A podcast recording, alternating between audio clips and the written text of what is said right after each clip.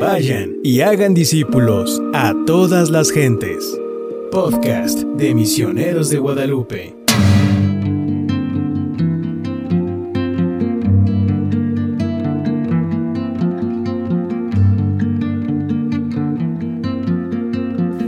Nos encontramos en esta ocasión con el padre Rigoberto Colunga Hernández, misionero de Guadalupe. Eh, buenos días, padre. Por favor, coméntenos un poco sobre su historia eh, en el instituto. Bien, pues eh, mi vocación misionera prácticamente surgió estando ya en el seminario de San Luis Potosí. Eh, conocí a un padre, el padre José Contreras, que llegó a buscar a un compañero que tenía inquietudes vocacionales, era promotor vocacional en ese tiempo y fue mi primer contacto, digamos así, de manera indirecta. Ya posteriormente decidí cambiar de seminario, dejé el seminario de San Luis Potosí, que es donde estuve, eh, en filosofía y llegué acá con Misiones de Guadalupe. Me integré en filosofía y mi proceso en México, bueno, fue concluir filosofía, hacer el curso, el curso de espiritualidad y pastoral, un año de teología y después salir a misiones, ¿no? En principio mi inquietud vocacional o misionera era en Kenia, África, pero pues la voluntad de Dios era otra, ¿no? En dos ocasiones solicité, en la primera vez no tuve respuesta, la segunda fue positiva, pero a un lugar totalmente diferente al que yo pensaba o yo deseaba, ¿no? Que fue Corea. Entonces a Corea salí en el año eh, 2001 y allá estuve hasta pues ahora recientemente, ¿no? Que regresé a la patria el pasado mes de agosto. Eh, durante ese tiempo, 20 años, no todo fue Corea. Estuve eh, como seminarista en el seminario de Gwangju en Corea. Después me ordené sacerdote, regresé a la misión y después de dos años se me pidió ir a iniciar una nueva experiencia en la misión de China y allá estuve por casi cinco años. Antes de eso, eh, mis superiores vieron la conveniencia de dejar la misión de China para ir a hacer una especialización que me abriera posibilidades para poder integrarme en el trabajo académico en China, ¿no? Y bueno, los planes cambiaron, hice la maestría en España, regresé a Corea, que fue donde se me pidió regresar nuevamente, hasta el pasado, repito, eh, agosto eh, del año pasado, ¿no? Esa es mi trayectoria. Ahorita. Muy bien, padre. Eh, hablando sobre precisamente la vocación, ¿cómo podría decir que surgió su vocación? O sea, ese momento en el que se decide por el sacerdocio misionero. Bien, mi vocación yo puedo decir que desde niño, ¿no? Eh, yo inicié como acólito y fue el contacto, el trato directo con los padres. Yo en ese momento obviamente no sabía distinguir eh, las vocaciones, simplemente mi deseo era ser sacerdote y ya con el paso del tiempo, como lo mencioné hace un rato, este fue de manera indirecta que conocí al padre eh, José Contreras. Indirecto no quiero decir que haya sido este, algo pues que haya escuchado algo, no fue una comunicación directa, pero no era yo el que a quien iba a buscar, ¿no? Entonces, esa vocación misionera, digo, que surgió de ese primer contacto y fue estando en el seminario menor, es decir, cuando tendría unos 17, 18 años, algo así. Ok, padre. Desde su experiencia como misionero de Guadalupe, eh, ¿cuál ha sido su contribución o colaboración a la formación eh, y al apoyo al discernimiento de los jóvenes? Sí, yo creo que mm, mi experiencia prácticamente en la misión, pues ha sido una experiencia de trato, de relación con la comunidad joven, infantil y adolescentes, ¿no? Porque en la cultura coreana, dentro de la iglesia, el sacerdote recién ordenado tiene que desempeñarse obviamente para ir agarrando experiencia como vicario en cualquier ámbito donde se encuentre, ¿no? sobre todo parroquias. Entonces, como vicario, pues mi trabajo se enfocaba concretamente en niños, jóvenes y adolescentes, y que no era menor, porque la parroquia en la que estuve como vicario la primera vez, pues era bastante grande. El grupo de niños, por ejemplo, de catecismo semanal, eh, rebasaba los 200, adolescentes unos, no sé, 80, y jóvenes bastante grande, siempre cambiante, pero jóvenes activos en coro, liturgia, como maestros de este grupo de Legión. Era un grupo que rebasaba los 100 jóvenes, ¿no? Eh, implicados de manera directa, más los que llegaban a participar de las Eucaristías o actividades que teníamos, ¿no? Entonces ahí puedo decir que fue donde eh, me fui fogueando y en el trato, en la relación con jóvenes y también de manera tal vez no expresa, pero sí implícita, mi función era precisamente la de colaborar en el discernimiento de ellos mismos, ¿no? Discernimiento que pues no siempre es sencillo, a veces implica llevar un acompañamiento de personas expertas, pero a veces no tanto, como en mi caso, ¿no? Ya en el trato con ellos es que fui experimentando esa situación de, de pues así que influencia en toma de decisiones, ¿no? Eh, según su experiencia, padre, ¿cómo puede decidirse un joven para tomar el camino hacia el sacerdocio misionero? Pues yo creo que el discernimiento otra vez es complejo y cada persona es diferente, pero sí creo que tenemos algo en común y esto es que somos cristianos y estamos convencidos de que Jesús nos está llamando, repito, de maneras diferentes, y nos llama precisamente a cumplir una función que se realiza a través de la vocación, obviamente, ¿no? Entonces, esta vocación, con el paso del tiempo, es que se va eh, configurando. No es a la primera, como te decías de mi experiencia, pues eh, yo quería ser sacerdote, pero no sabía o no distinguía, ¿no? Sino hasta con el paso del tiempo, estando yo en formación, me doy cuenta que hay otros eh, ámbitos, otros grupos en los que me puedo realizar y es ahí donde surge mi vocación misionera y así también creo que en los jóvenes se puede dar, ¿no? Repito, ese es mi caso y cada uno vive su experiencia muy personalizada, ¿no? ¿Cuál podría decirse entonces que es como el punto clave para tomar eh, una decisión? Porque es diferente del sacerdocio, digamos, diocesano al sacerdocio misionero. Yo creo que la clave está precisamente en el conocimiento que se tiene. Si no hay conocimiento de la actividad misionera, que muchas veces así sucede, eh, pues obviamente que la vocación misionera puede mermarse o puede no desarrollarse plenamente, ¿no? Entonces, cuando se entra en contacto, eh, como algunos casos que he escuchado de compañeros o que conozco directamente por medio de la revista, en nuestro caso, Misiones Guadalupe, Almas, eh, de Combonianos Aguiluchos, u otras parecidas, bueno, pues es un primer contacto, ¿no? Después, eh, el hecho de que haya sacerdotes misioneros que se dedican a promover precisamente las vocaciones o hacer promociones en las parroquias, pues yo creo que es el segundo elemento ¿no? que contribuye. Y otra, pues a partir del conocimiento de grandes misioneros o santos que pueda tener cualquier joven, es que surge esa vocación misionera, ¿no? Repito, no es sencillo porque no todo el mundo tenemos acceso o contacto con este tipo de situaciones misioneras que precisamente motivan o hagan que surja esa vocación misionera, ¿no? Usted estando en, en esta formación, Padre, ¿nos puede comentar cómo fue ese proceso de, de ir descubriendo las misiones o de irse no sé, motivando por, asistir a alguna. Por ejemplo, nos cuenta que, su inquietud era quizás África. Pero cómo es también el, que los mismos padres los van motivando y contagiando de ese espíritu misionero.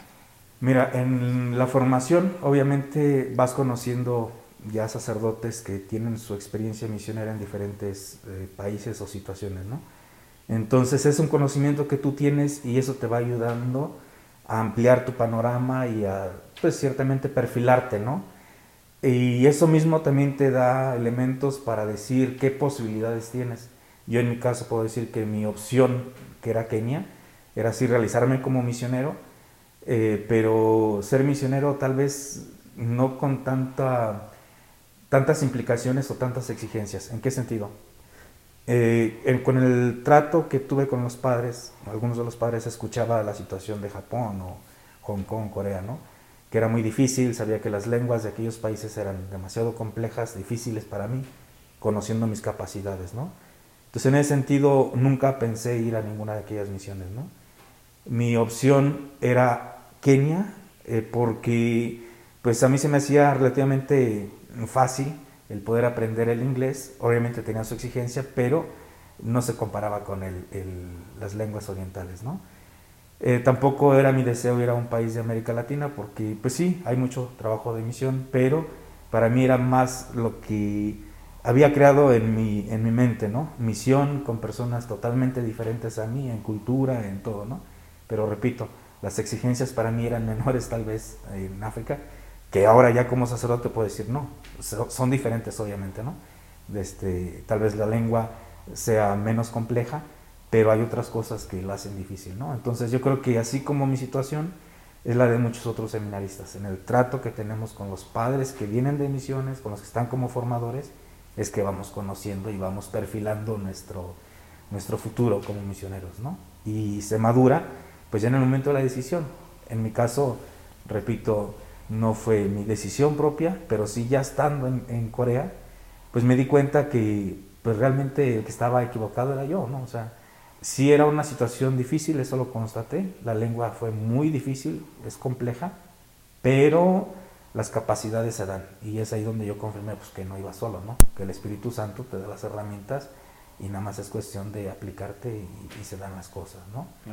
Ahora, eh, mi temor era Asia, me tocó Corea, pero luego se complica aún más, ¿no? Ir a China. Entonces, eh, bueno, pues... Fue un reto, de, eh, ahí tenemos en la revista Almas un, un, artículo muy interesante. ¿Nos puede contar cómo fue esta experiencia que, que parecía que iba de incógnito, ¿no? De encubierto. Eh, ¿cómo, fue llegar a una cultura que sigue siendo Asia, pero pues es muy, muy diferente a lo que era Corea? Sí, mira, yo no es, nuevamente no había considerado ir a, a China, digo, no era el plan Corea, pero menos China. ¿Y por qué? Porque pues no teníamos misión en China, obviamente, ¿no? Entonces era un experimento nuevo, eh, algo, un proyecto que surgió de las tres misiones de Asia, como un proyecto conjunto, y que mis superiores ven que tenía pues tal vez elementos o que podría hacer algo allá en aquel lugar, ¿no? Entonces, eh, ya una vez que se me se hace de mi conocimiento esta situación, acepté, sabiendo de las dificultades o de los retos que había, y sí me llevó a investigar un poquito más y saber que mi labor misionera en ese nuevo ámbito iba a ser totalmente diferente a lo que había sido o estaba haciendo hasta ese momento en la parroquia, ¿no? En Corea.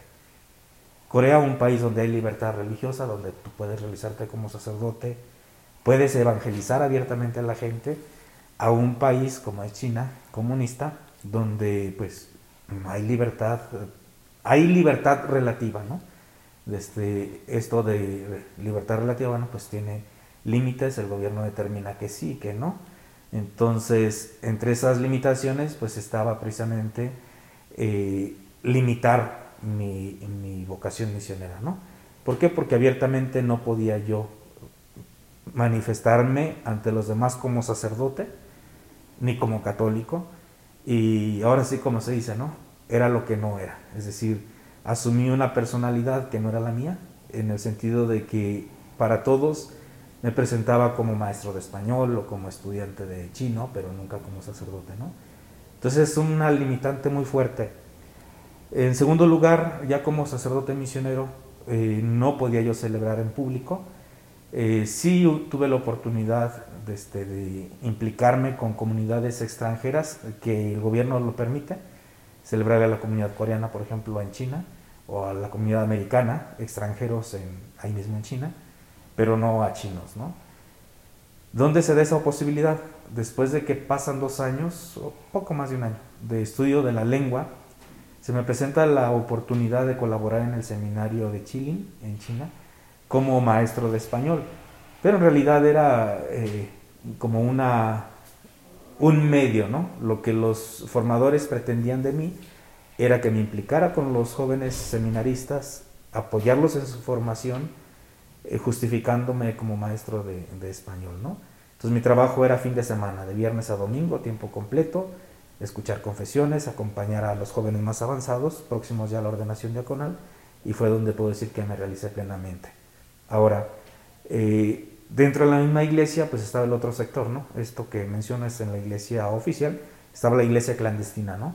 Con quien pues me sentía realmente abierto, ¿no? Porque ellos como yo vivían la misma situación de, digamos así, opresión o persecución en el sentido de que no puedes manifestarte abiertamente, ¿no? Entonces con ellos como iglesia clandestina, pues era vivir mi fe plenamente, este, reuniéndonos en lugares, eh, no templos establecidos o templos, este, edificios bellos, ¿no? Sino más bien en el campo, en casas escondidas. Situaciones diferentes las dos. ¿Y cómo vivía o sea, su espiritualidad, la parte que probablemente usted quería llegar e evangelizar y, darse a conocer, ¿no? Pero ahora era como una quizás eh, preparación más interna. Sí, mira, eh, yo te repito, ya llevaba un cierto conocimiento de la situación, ¿no? No quiere decir que me he hecho la idea. Para mí era el reto precisamente ver los medios o las maneras como podría realizar. Pero eso se tiene que experimentar ya en el campo de acción, ¿no? Entonces, mi espiritualidad ciertamente me costó mucho, fue difícil. Hubo un momento en que, eh, como ser humano, llegas a experimentar el vacío de Dios, ¿no? Porque como sacerdote ya no estaba frente a un pueblo, tenía que celebrar mi Eucaristía todos los días solo, rezar yo solo, cerrar las cortinas para que no me vieran los vecinos cuando yo estaba celebrando. Entonces llegó un momento en que decía, bueno, ¿y qué sentido tiene esto, no? Eh, hubo el encuentro con un obispo de aquí de México, el señor Ramón Castro Castro, que fue a dar unos ejercicios espirituales a Hong Kong, participé ahí, y en una plática muy profunda con él, creo que me hizo ver el sentido de la espiritualidad, que no se trata solamente de vivir desde la fe en comunidad, a veces en esa situación que fue la de muchos cristianos perseguidos, pues vivirla en solitario, ¿no? Entonces, creo que se fortificó, no solamente se reavivó, se fortificó mi fe y mi espiritualidad, ¿no? Entonces, por un lado está eso y por otro lado, el ampliar los contactos, la relación con los sacerdotes de la, de la iglesia local, ¿no? De los dos sectores, que eso también fue paulatino, no fue desde el primer momento, pues porque ellos no hablan español, no hablan inglés y si lo hablan es muy complejo. Entonces, más bien era yo quien tenía que acelerar mi proceso para poder llegar a eso, ¿no? ¿Cuál fue entonces el resultado que, que digamos, obtuvo de esta experiencia vivida en, en China? Eh, son varios, pero puedo decir que mi satisfacción más grande fue al haber contribuido en la relación de unidad de las dos iglesias, ¿no?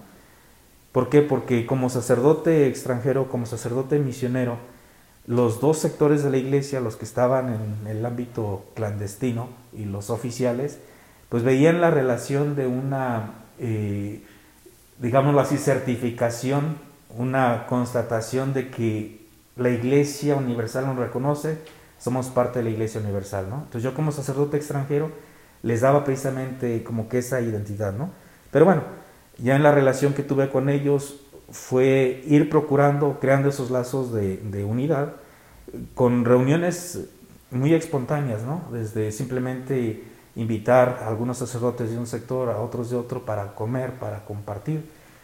Y puedo decir que el culmen estuvo en que los sacerdotes de la iglesia oficial que tenían el edificio del seminario, tenían la formación, aceptaran seminaristas de la iglesia clandestina que no tenían posibilidades de formación, que no tienen edificio, y bueno, hasta la fecha creo que sigue rindiendo frutos, ¿no?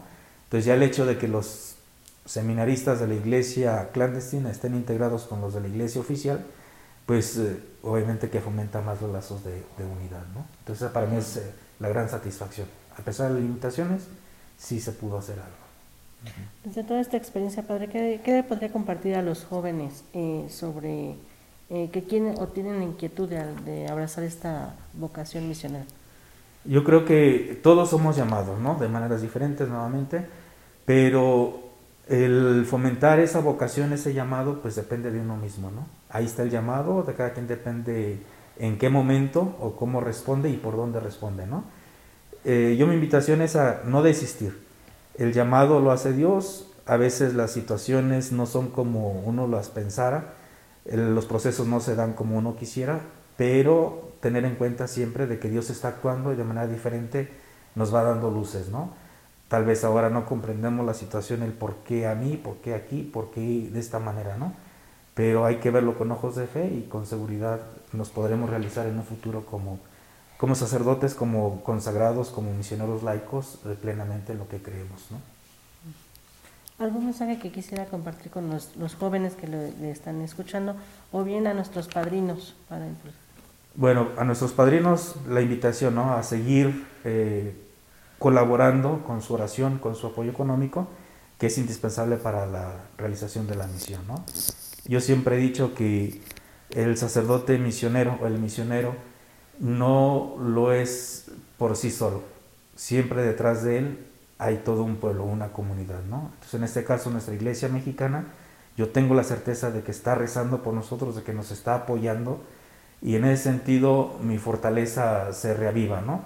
Le da sentido a mi vida, a mi quehacer misionero, porque no soy yo, Rigoberto Colunga, es Instituto Misioneros de Guadalupe, es Iglesia de México, quien por medio de mi persona está evangelizando en esos ámbitos, ¿no?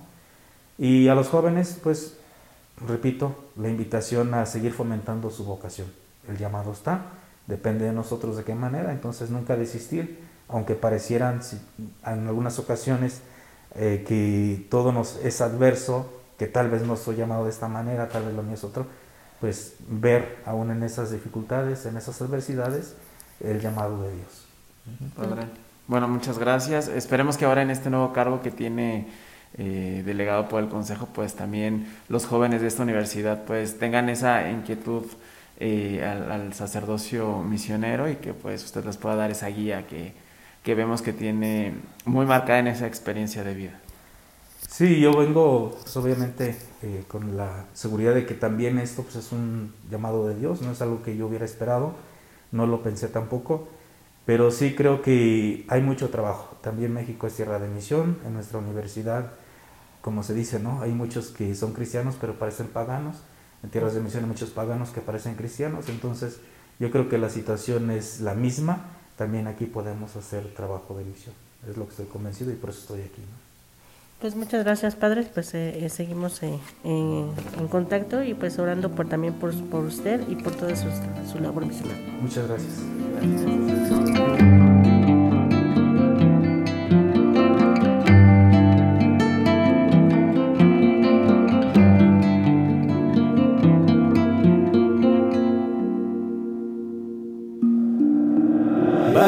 y hagan discípulos a todas las gentes podcast de Misioneros de Guadalupe.